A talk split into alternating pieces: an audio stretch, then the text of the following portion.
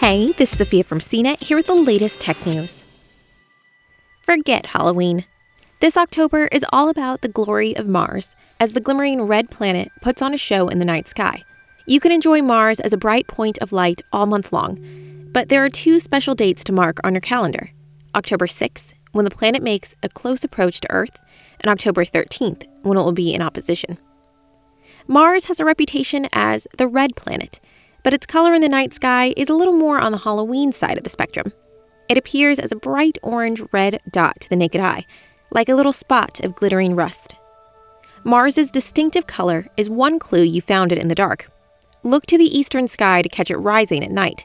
It will look bright this month if your local weather cooperates to give you a good view.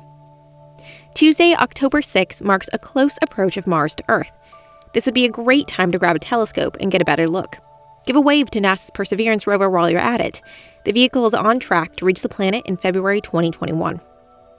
NASA shared an artist's view of the Tuesday, October 6 close approach compared with the last time it snuggled up in July 2018.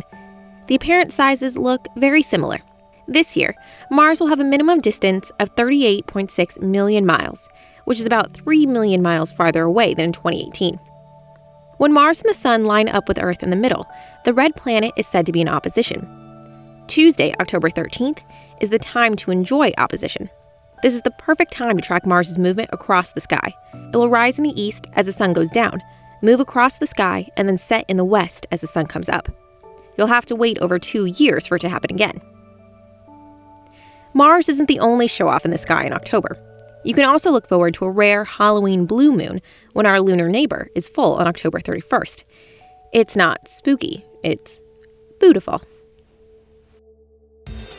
For more of the latest tech news, visit cnet.com.